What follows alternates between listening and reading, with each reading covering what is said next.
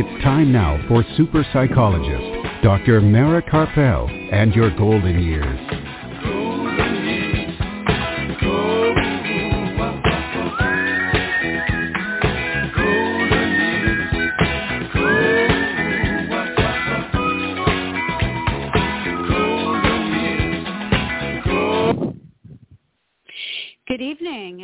To Dr. Mara Karpel and Your Golden Years right here on blogtalkradio.com and on drmarakarpel.com and also on Apple Podcasts. And today is Sunday, January the 9th, 2022, and I'm psychologist Dr. Mara Karpel, and we are back live from Austin, Texas with our first live show in 2022. And so welcome back, and I want to wish you all a very happy new year. And Art Mendoza of Accomplice Entertainment, producer of this program, is here with us to make the show run smoothly as usual. And as usual, we have another great program in store for you this evening. In a little while after the break, we'll be joined once again by Buddhist teacher and Marine veteran Sensei Alex Kakuyo, and he is the author of the book Perfectly Ordinary, Buddhist Teachings for Everyday Life. Um, and he came on the show to speak with us in 2021, and now he's back to start off the new year right with talking about connecting to our inner peace in this new year. And I'll be talking a little bit later about some ways to enter into 2022 with reconnection to our passion. And our producer, Art Mendoza of Accomplice Entertainment, will join us on this side of the mic to let us know what to expect with music and art on this program in the year 2022. And as usual, throughout this evening's program, we will have time to take your questions. So if you have any questions or comments for me or for my guest, please feel free to give a call. The toll-free number is 855-345-4720. That's 855-345-4720. Or you can email the questions to me and I will read them on the air. And my email is drmara, D-R-M-A-R-A, at drmarakarpel.com, D-R-M-A-R-A-K-A-R-P-E-L dot com. And you can hear this evening's program again after the show by going to my website, and the link to the podcast will be posted later tonight, along with any website links or contact information given on the program. And you can also hear the podcast in as soon as five minutes after the show ends by going directly to blogtalkradio.com slash your golden years. And you can also hear it on Apple Podcasts right after the show. And for information about upcoming programs, be sure to follow me on Facebook, Dr. Mara Karpel, Your Golden Years. And of course, you can hear all the previous shows for the last eight years on blogtalkradio.com and on drmarakarpel.com. This evening's program is produced by Accomplice Entertainment, Postal Productions, and Psyched Up Productions, and sponsored by amightygoodtime.com. Wondering what to do after 50? How about having a mighty good time?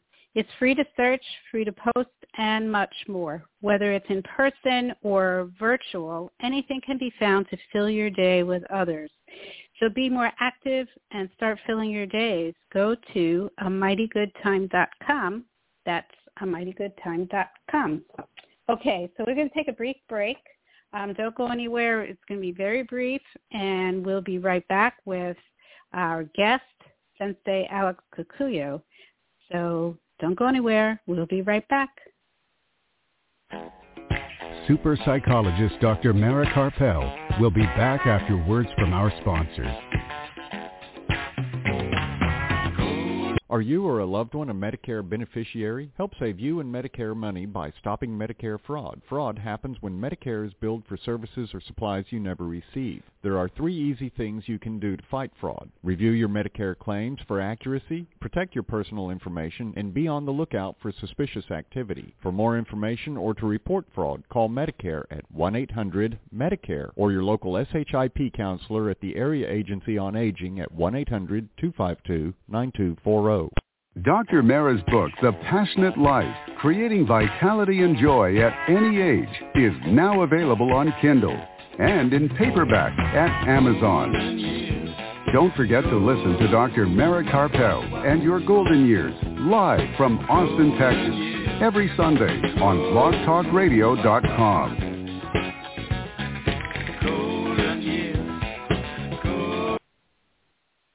And we're back. If you're just joining us, this is Dr. Mara Karpel and Your Golden Years right here on blogtalkradio.com and on drmarakarpel.com. And now joining us once again uh, on the phone, we have Sensei Alex Kakuyo, author of Perfectly Ordinary, Buddhist Teachings for Everyday Life. And Alex is a Buddhist teacher and a Marine veteran. Welcome back, Alex. Hey, thanks for having me. Happy New Year. How are you doing?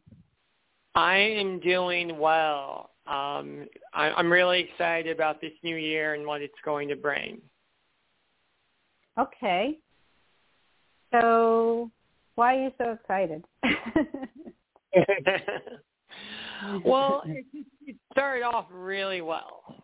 So yesterday I was out. I live out in the middle of nowhere in the country, so uh, we do have garbage pickup, but for some things to try and save money, like if it's cardboard or something like that, you know, we burn it ourselves. So I was out in the back uh, last night and I was burning some cardboard, Amazon boxes and whatnot.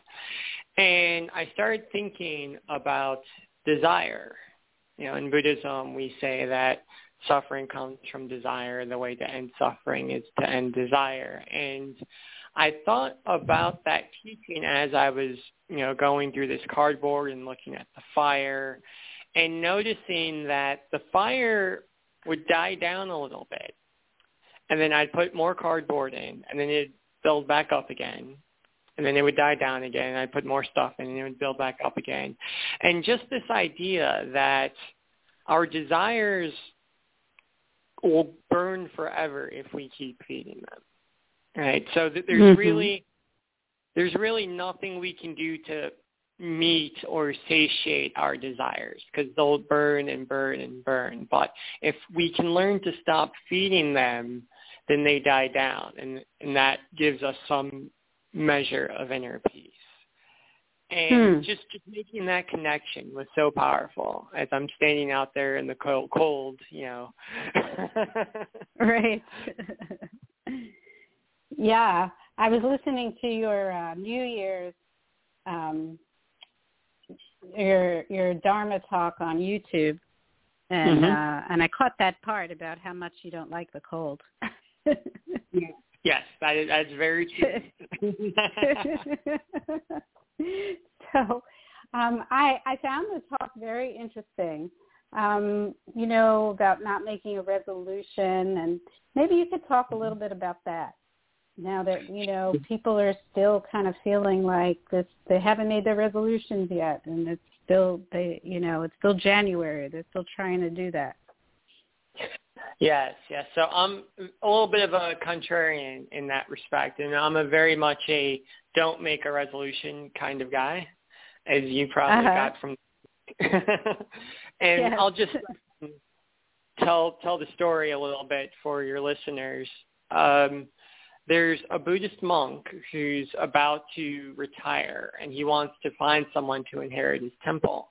You know, he has no children to give it to, no students, etc. So he puts out this wooden sign that says, anyone who can fix this tree can have my temple on the lands that it resides on. And the tree isn't in great shape, right? The trunk is so slanted, it's almost parallel to the ground. The branches spiral in strange directions. Some of them have leaves, some don't. It's not a healthy looking tree. But word about the sign gets out. People come from all over the country trying to fix this tree. And some say he should chop it down and start fresh. Some say he should use various techniques to straighten the branches. And he just chases them all away with his frying pan, right? No one can find the answer until one day this Buddhist nun approaches, and she doesn't even know anything about the sign. She just wants a place to sleep for the night. But the priest is a little grumpy at this point, so he comes out, frying pan in hand. She asks, you know, can I sleep at your temple tonight? I'm very tired. And he says, no, not unless you can answer my question. And he points to the sign. So the nun looks at the tree and she looks at it for a long time. She notices the trunk and the branches and some have leaves and some don't. And without saying a word, she puts down her pack. She does three full prostrations to the tree, which is a action of great respect in Buddhism, starting from standing, bowing so low that your forehead touches the ground. She does that three times to the tree. Then she turns to the priest and she says, you don't need to fix the tree. It's fine as it is. And the priest hears this. He smiles and says, come inside. I have much to show you. And the nun then inherits his temple because she answered the koan. And the moral of the story is that there really was nothing wrong with the tree. The tree was just the tree. It was people coming to it with their own preconceptions about what it should look like and how it can be fixed and what it can be used for. That's what created all the quote unquote problems with the tree. Mm-hmm. And the nun was the only one who understood that the tree is fine. It's our minds that are creating all of these issues. Mm-hmm. And that's why I am so against New Year's resolutions is because that's exactly what we're doing when we make a resolution is what's wrong with my life that I need to fix. And maybe there are problems. Nothing there's nothing wrong with trying to improve our situation, but it's also equally as good to say I'm happy with things the way they are and this focus on New Year's resolutions is no different than the people trying to fix the tree. It's us looking at our lives and creating problems that may or may not actually be there. Mhm. And and then to add to that, have you ever met anybody who made a New Year's re- resolution and stuck to it for the entire year? Never. yeah, me neither. I think it's just it puts a lot of strain and on people, a lot more stress just to even have this. There, so I, I obviously, you know, and I know that you agree, you know, believe that it's good for us to grow and evolve and find, you know, and and find what become more aware of things that maybe we could do better Mm-hmm. But putting it as a rule that this is something that I have to do because it's a new year and it it it ha- it adds a, a different level of stress to it that when, that makes us unlikely to stick to it.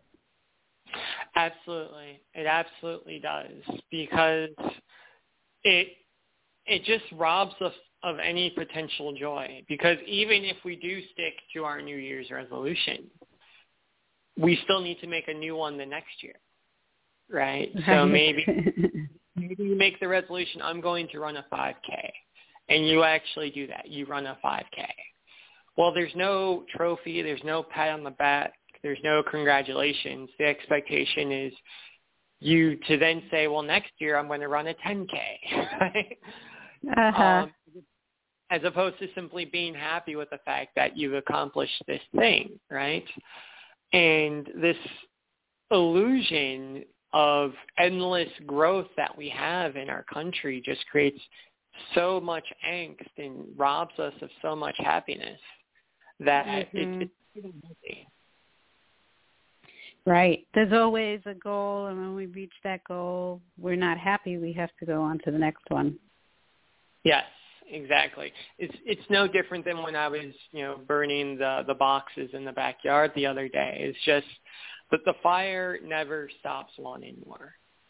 Our, our mm-hmm. desire with us, and they always want more. And we have this mistaken idea that if we feed them enough, we'll be we'll be finished at some point. But quite the opposite is true. The fire will burn as long as you feed it. So it's really a situation where we have to look at the flames, identify which ones are useful, because you know some desires are useful. You know, if I'm hungry, I desire to eat, right?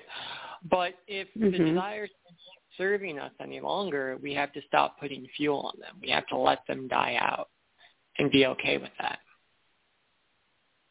So, so how do you, um, I guess, how do you put that in the con in the context of the desire to continue to grow and evolve? How do we kind of make that differentiation between like just wanting more and more versus like, you know, I I want to be a better person. I want to be able not a better person, but I want to be kinder to myself and to other people and more compassionate, mm-hmm. that kind of thing. How do we differentiate that from, you know, the typical like I want more, I want this, I want to change this this year. This isn't good about me. I need to change it. Mm-hmm. Well, so part of the thing, for one thing we have to realize is that desire is kind of inherent as part of our nature. So certain things are just instinctual, right? So if I'm hungry, uh, I don't go through this long philosophical treatise that ends with me saying I want to go to the refrigerator and get some food. It's something that very naturally happens. So when we talk about wanting to be kinder, when we talk about wanting to be gentler, when we talk about wanting to be a better person, for lack of a better word. Uh, that desire is quite natural within us. In Buddhism, we're taught that all living beings are Buddha. So our, our natural, instinctual self is wit-wise, is compassionate, is merciful. Now, the reason we don't behave in that way necessarily is because we have defilements, right? Uh, we have greed, we have anger, we have ignorance that we accumulate just going through our daily life. Uh, it's no different than a mirror, for example, accumulating dust over time. So in the same way that we have to clean the mirror so that it does its job and reflects, we have to clean our own Buddha nature, our own enlightened nature so that that mm-hmm. wisdom, passion, that mercy can come forth. So part of it comes back to spiritual training as we do the meditation, as we do the sutra study, etc. As we remove those defilements, all those things you mentioned earlier will just naturally begin to happen as a matter of course because we don't have those defilements stopping them any longer. Right? Okay. Uh, it, it's almost like your your grass, right? Um, if you leave your grass alone, more likely than not it'll it'll grow by itself. That's just the nature of grass is to grow and get longer. So us wanting to be kinder, gentler, etc. As long as we engage in spiritual training, that naturally happens in and of itself. And now that said, the other way, so there's that intuitive wanting, but then there's also just the intellectual study of our desires and just asking ourselves questions is why do I want to do this? First off, do I want this thing because the media tells me I should? Because people are telling me I need to make a resolution, so I just came up with one. So what's what's the goal? What's the impetus that's moving us in this direction? What's the end result? Is this going to work out? Let's say I do achieve it. Is it going to make my life better? Is it going to make the people around me better? or is this going to cause suffering? And then finally, what suffering am I experiencing in trying to achieve this goal? So am I stressing myself out and not accomplishing anything or am I making good progress? So it could be that we have a very legitimate, very healthy desire, but just given the situation we're in, trying to move towards that goal, is frankly more painful than it's worth, right? Mm-hmm. So if mm-hmm. we say we want to, I can't even think of a good example. Let's say we want to remove all of the pollution from the ocean, right? That, right. That's a very, very noble goal. However, we as one person probably won't be able to take on the entire industrial world by ourselves, right? Mm-hmm. So if we're moving in that direction and we're in great pain and we're grief and we're stressed out, maybe we shrink that goal a little bit. So instead of I'm going to remove all pollution from the ocean, it's I'm going to reduce the amount of pollution I contribute to the ocean, right? So we begin recycling, let's say, or we compost so that less uh, waste goes to the landfill, that sort of thing. So maybe not eliminating the goal completely, but just adjusting it to something that's more reasonable given our situation. The goals are not bad. They're just um, putting it in terms of just coming up with a resolution to change ourselves in some way is, mm-hmm. causes more suffering. Right. Um, exactly. You know, you know, and and I know we talked about this a little bit the last time that you were on, but you know, with so much going on right now, and we entered a new year that everything came along with it, right? the calendar yeah. changed, but all the problems continued. Um, that we're sort of suffering with together. There are mutual problems with you know this virus that just won't go away, and the new variant, and uh, Omicron mm-hmm. being more contagious and uh, still a lot of uh, political arguing and and um, social justice issues and climate change and all of that. Um, so how do we balance our our inner peace and our ability to to just be just be with the way things are. Um, mm-hmm. with the other side of it, which is doing what we can, what action we can take to create uh, a more just society and and you know decrease the uh, the you know do what we can in the world all of these hmm. issues. How how do we balance that with the inner peace and being it's okay the way it is versus I have to do something that I can, you know, I have to be part of a, a, a group of people to help help change things. Sure, sure. So there was a prayer that came to me last night um, while I was working, you know, just looking at the fire, and um, just kind of popped into my head. If the world must end in fire, Teach me to dance in the flames. Hmm. And that was just something I, I meditated on last night and this morning. And what it means to me is that, you know, the Buddha gave the fire sermon and he said that everything we see, taste, touch, smell is burning, burning with grief, burning with anger, burning with ignorance.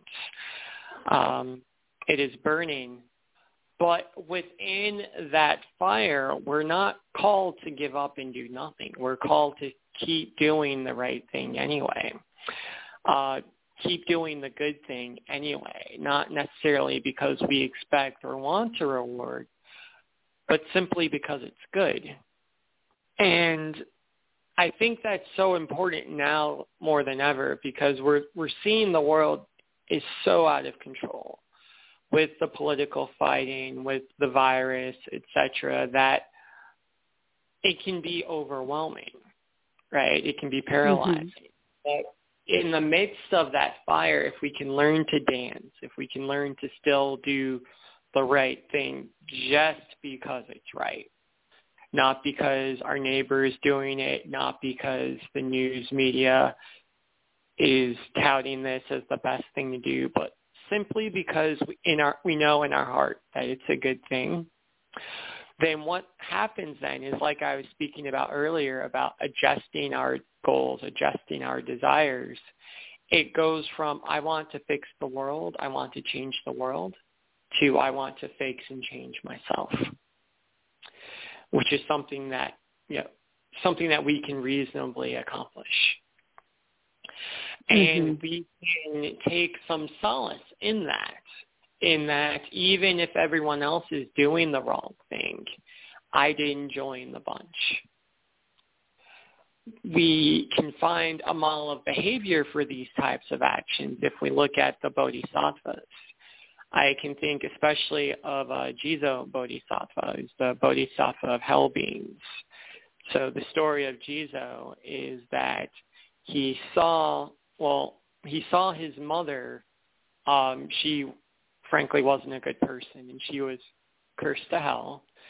And he was praying for her deliverance, that she would be lifted up from hell and go to a heaven realm.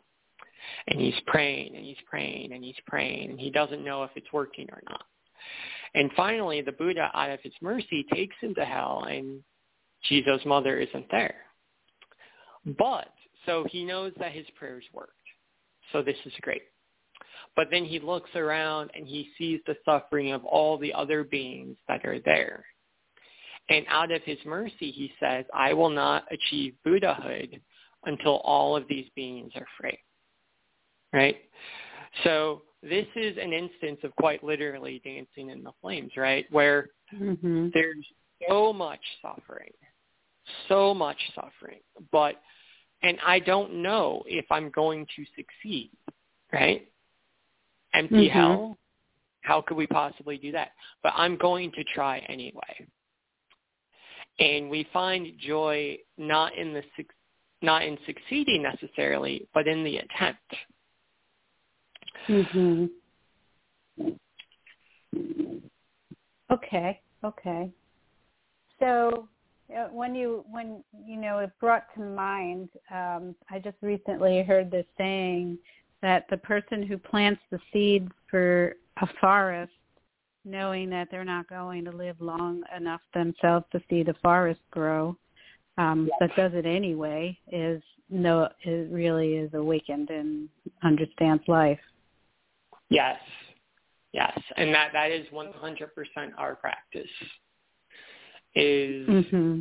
we rejoice in planting the seed, not so much in seeing the forest, because we're not planting the seed for us necessarily. We're, we're doing it for all sentient beings.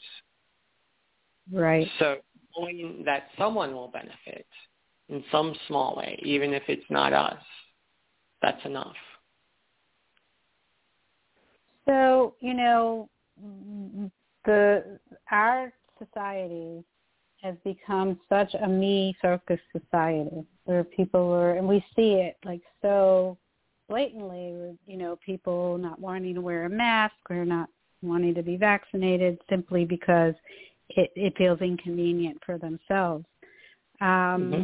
You know, and we've seen it for a long time, right? It, that's just the more blatant, recent events um, that that that make it so obvious.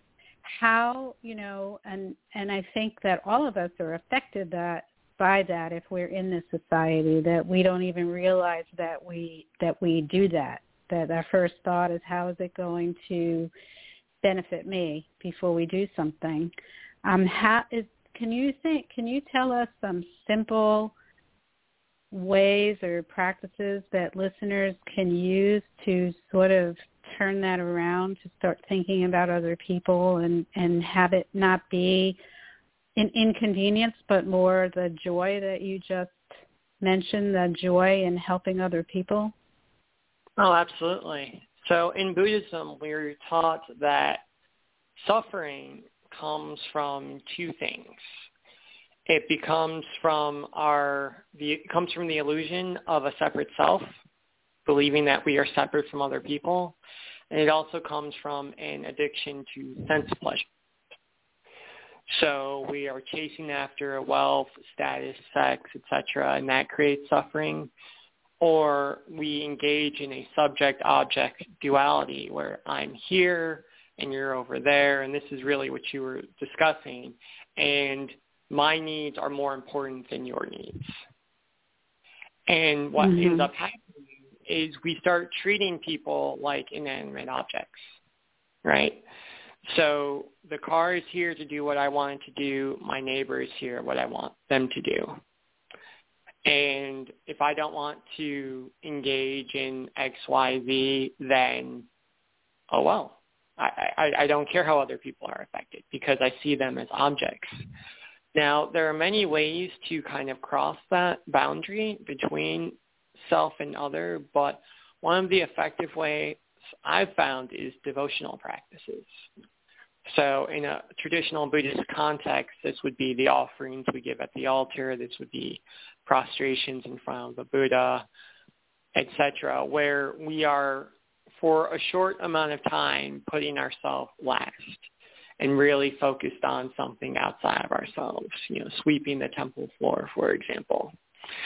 Now, in a more everyday context, this can be as simple as doing chores around the house, right? So hmm. if we trapped in that illusion of a separate self, that subject-object duality, if we walk into the kitchen and we see a pile of dirty dishes, our first thought is, are those my dirty dishes? Do I feel like cleaning the dishes? Right? Uh, if we mm-hmm. walk into the kitchen and the garbage is overflowing with trash, well, again, that subject-object duality, maybe we pretend we don't see it so that someone else can take out the trash. But the devotional practice, which eliminates the illusion of a separate self and thus eliminates suffering, is I see a problem, how can I help? So the dishes are dirty and I clean them just because they're dirty. Not necessarily because they're mine or because I need dishes. I just, I want to be of service. I see the trash can is overflowing and I take out the trash because it needs to be done. Right? Uh, I get up mm-hmm. and the the bed needs to be made, so I make the bed. No one's going to see the bed but me, but making the bed for a short amount of time, putting myself last, what that does is breaks down that subject-object duality. I'm caring about other people, other living beings outside of myself. Not eliminating my sense of self. We need to know the difference between us and others, but softening it just enough where we can bring in others as well. Mhm. Mhm. Okay. Yeah. Um you know, as you were speaking, I was thinking of the extreme opposite where there are, you know, a lot of caregivers who think of themselves last all the time. So it's mm-hmm. important to have that balance. Yes, right. it is. Yes, it is. So the illusion of a separate self, uh, there there are two halves to it, and you just spoke to the second half, where we see ourself as the object and everyone else is the subject. So I'm hmm. solely hmm. serve other people, which is equally bad because the goal in Buddhism isn't to create more suffering for ourselves. We are and others are equal, right? So we want to eliminate suffering for others. We want to eliminate suffering for ourselves. So this this ego imbalance, this subject-object duality, shows itself in one of two ways. It's either me, me, me, I, I, I. I'm more important than you, or it's me, me, me, I, I, I. I'm worthless. Mm-hmm. And because I'm worthless, I don't care about my own needs. And this is folly because if we don't care for ourselves, it's impossible to care for others. Right. Right. Um, we we can't feed our animals. We can't take care of our elderly. We can't straighten up around the house if our own body is not able. So it, it's a balancing act we have to walk, but I always tell my students this is why we have two hands, so that mm-hmm. we can mm-hmm. hold things at once. Yeah, and and you talk about you you know you're you speak about it as you know Buddhist goals, but um, in my my view, Buddha was probably the first cognitive behavioral psychologist.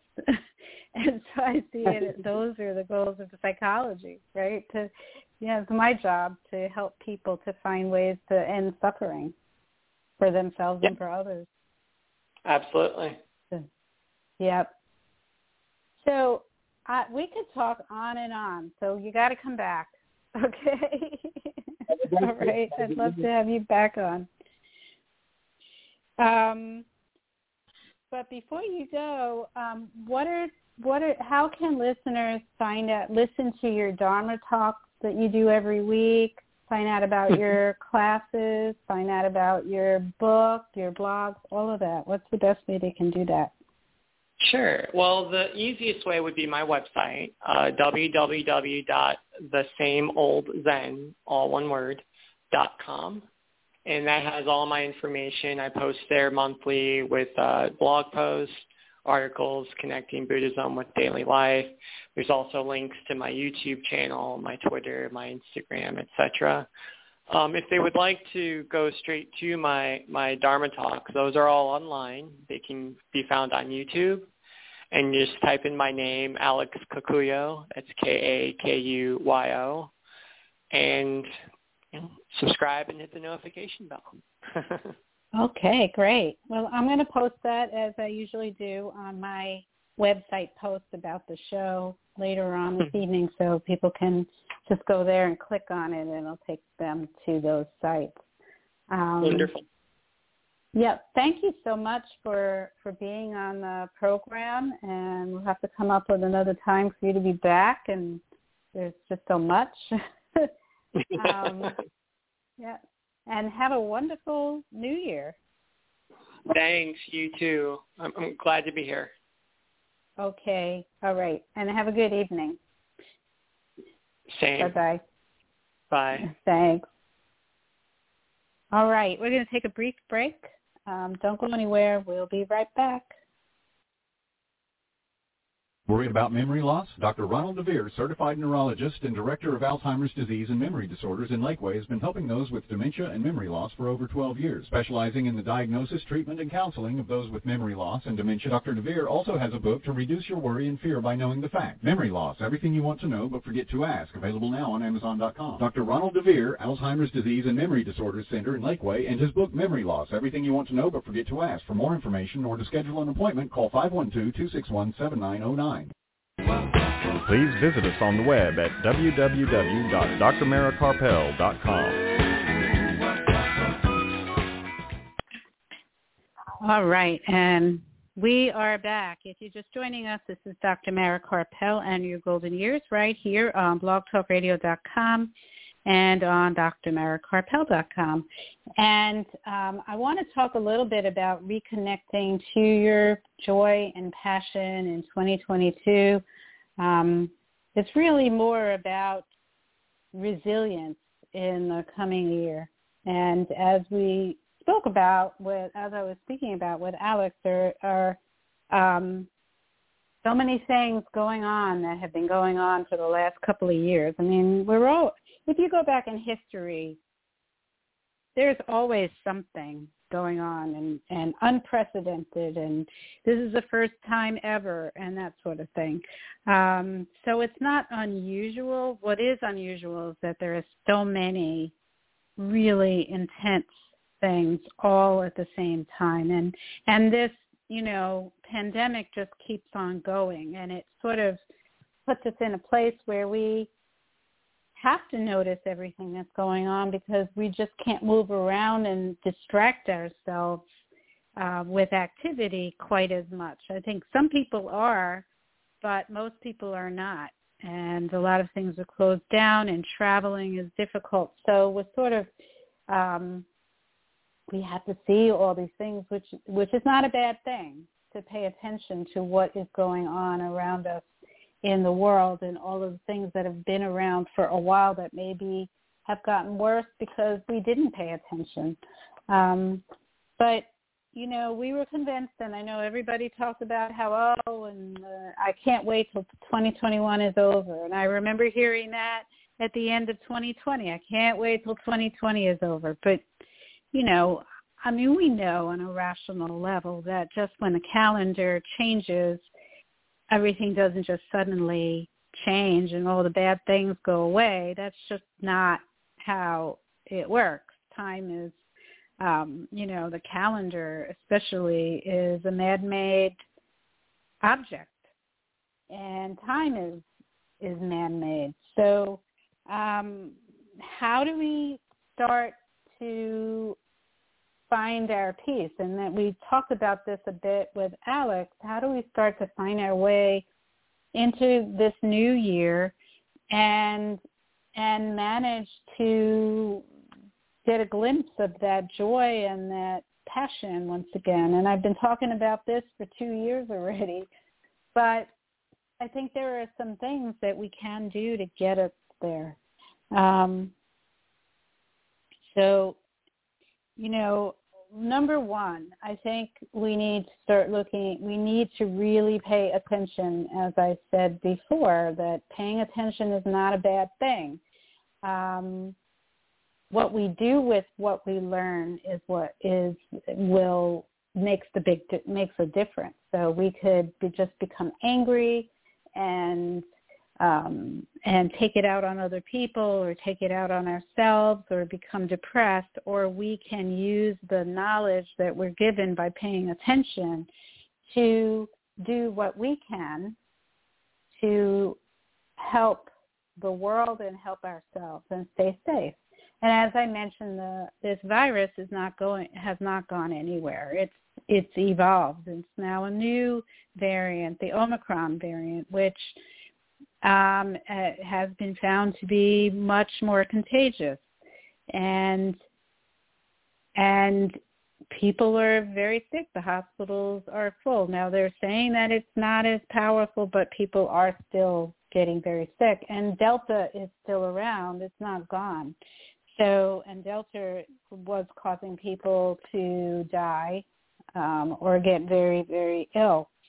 So it's really important to remain vigilant and to keep up with what's going on and to be aware that science is always changing. So if the information is changing, it doesn't mean that anybody lied to us.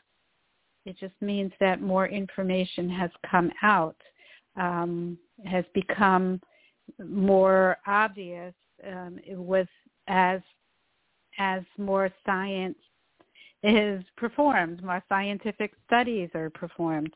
Um, so, you know, I know that we're all worn out. We're ready to be over it, but it's not over. So if we all come together like we could have done two almost two years ago um, to do what we need to do, we could potentially move this this COVID, this virus, into an endemic rather than a pandemic, meaning that it would be, it's not going to go away, that it could become more like the flu, um, where we would just get a yearly vaccine and, you know, but we could go on with our lives, but we're not there yet. So how do we come together? There are things that we could each do. Wear a mask they're saying now with Omicron, wear an N95 mask because if you're vaccinated and you're boosted, which I do rec- highly recommend that you do, that you become vaccinated and boosted because if you're vaccinated and boosted, you're much less likely to get so sick that you are hospitalized, um, much less likely to die from the virus and you're even less likely to become an eighth carrier. However, Omicron, with the Omicron virus, more you're more likely to be an asymptomatic carrier than you were with Delta or with the original COVID. So you do need to still protect yourself because even if you're asymptomatic, um, we don't know the long-term effects of that. And you can infect somebody else. Even if you've been vaccinated, if you're an asymptomatic carrier, you can infect someone else who might be more vulnerable. They might be vaccinated, but the vaccine didn't work that well because of their comorbidities, their immune system issues, or maybe they um, were unable to be vaccinated because of medical issues. There are a few medical issues that have prevented people from getting the vaccine. Um, you know, or they may be very vulnerable, and even if it didn't become a life-threatening illness, just catching um, anything can be very um, life-altering for them, like an elderly person. So we can wear masks, and they're saying to wear an N95 mask for this one because just the definitely the cloth masks do nothing for Omicron. They're pretty worthless. Um, and the paper surgical masks are just not that effective. The other thing, and I did this um, when I was up in New York and I went to a friend's house, is you buy some home kits. I know it's hard to get a hold of them, but if you can get a hold of some home testing kits, um, you can use them before you see people. It's not a 100%, so you still want to be careful and wear masks or sit far apart from each other. But that's a way to sort of mitigate the the the risk of being asymptomatic and giving it to someone else is testing yourself at home. Um, and then how do we deal with all this stress? My lesson from 2021 was hope in dealing because you know what? Your personal stresses, the issues that you go through in your own life, the uh, obstacles that you come across in your own life are not going away just because there's also this huge obstacle that we're all dealing with at the same time. And I dealt with my own personal obstacles and discovered that hope was was what got me through that and what got my family through that and what really saved the life of my mother. Um, hope is extremely powerful and when I had Dr. Chan Hellman on the show, he talked about the science of hope because that's what he does. He's a researcher on the science of hope and it's a very powerful thing. It's a it's not a passive noun, it's an active noun. That hope is something that motivates us to do something. It's not just sitting and meditating on it or praying about it. Hope is more than a prayer or a wish. It's an action. So hope involves seeing a pathway to the better outcome that we want and doing what and being motivated by that feeling of hope to do what we need to do to achieve that outcome. So, you know, and it's extremely powerful. I, I, um, you know, so I agree that there are times where situation um, is one in which there that outcome is not possible, and then we sort of have to say, okay, we need to put our hope somewhere else. The hope is that we can be strong enough to deal with that outcome. Um, but hope is something that's really important if there if you want to achieve the goal, no matter how narrow it is, there has to be a glimmer of hope within you. And it's also important not to take the hope away from other people. I came across this um, this quote from Oliver Wendell Holmes who said, beware how you take away hope from another human being. So another person should never take away the hope of another human being, no matter how powerful that person is, especially someone in power like a medical doctor or a, um, you know, a spiritual advisor. Don't take away the hope of another person that is not your responsibility and it's something that brings about a lot of suffering. So on the opposite side of that, one of the ways that we can build resilience and and and see our own passion once again reconnected to it is to focus on our own hope. Think about what we can do to achieve that goal and to help even more powerful is to help other people to maintain their hope. Um, volunteering, talking to somebody on the phone who's in a, in a lot of grief, doing things for other people, helping homeless people, bringing them um, clothing and blankets like our producer Art likes to do. He often does that. He brings clothes and blankets and coffee to home to people who are homeless and cold. Doing something to bring hope to other people is so powerful. It's so meaningful and and it feels good to do it. um, actions of kindness and generosity and compassion bring hope into the world and they're so powerful in reconnecting you to your own passion and joy.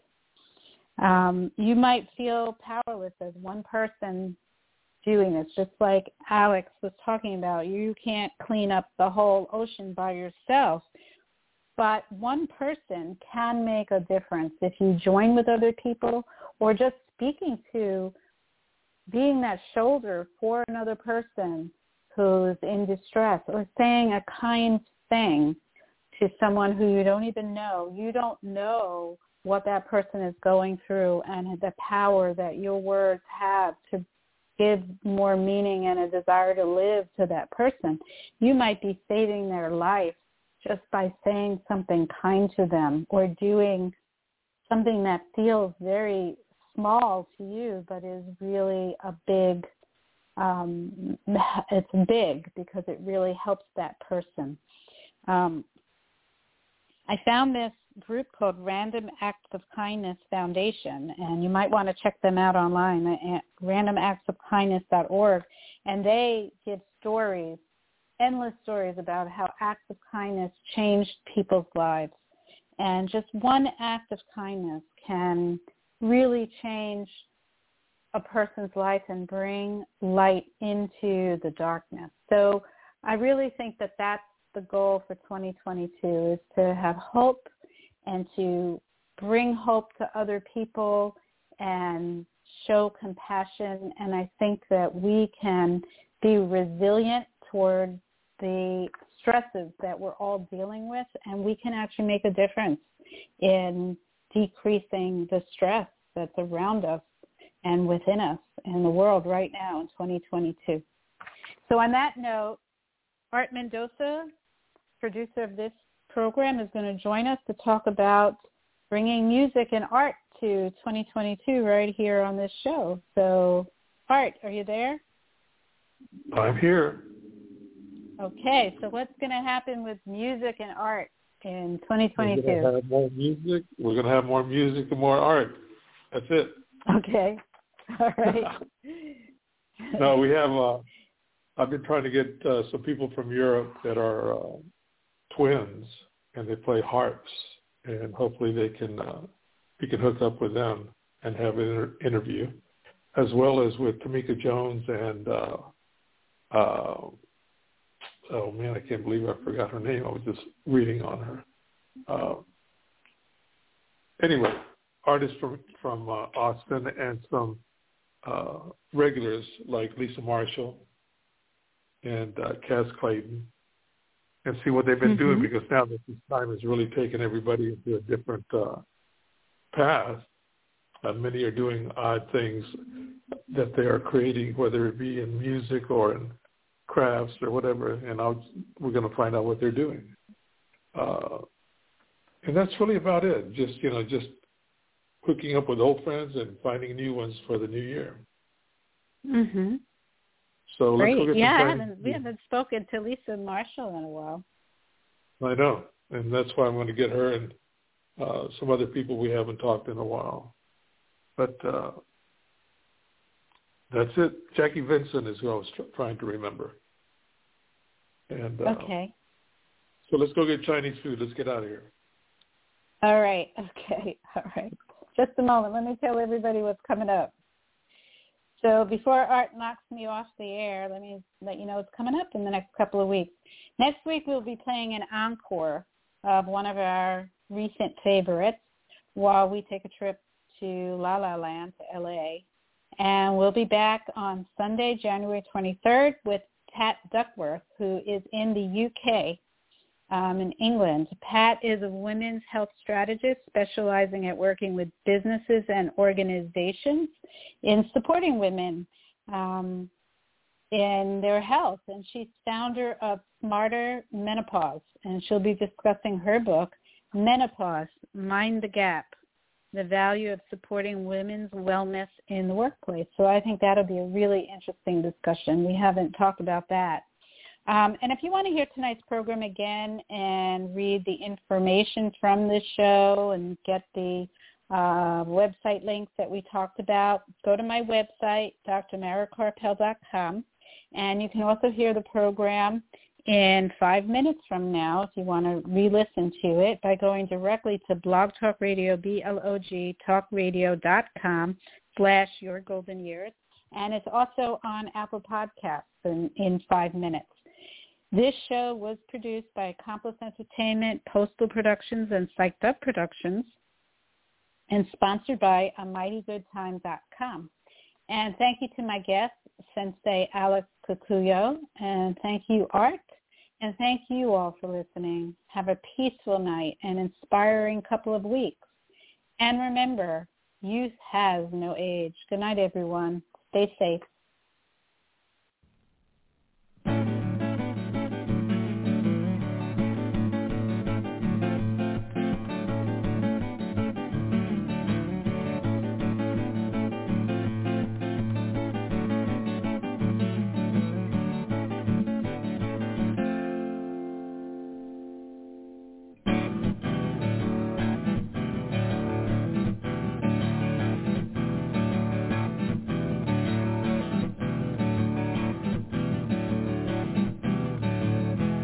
I leave the north now to survive. She owed so many people, she stayed alive.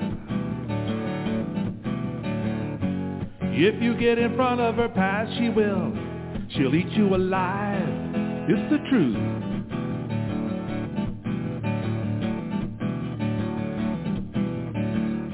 You have a little trouble with your nose. Watch it change colors like a rosy glow. If you see your face in the mirror when it's down on its side, you better hide. You'll lose your hide and I'm gonna show you.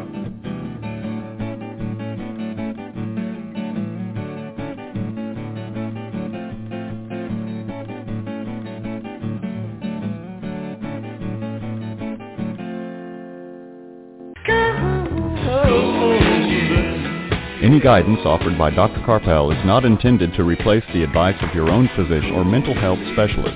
Neither Dr. Karpel, her sponsors, nor this station assumes responsibility for the misuse of any of the information given on this show.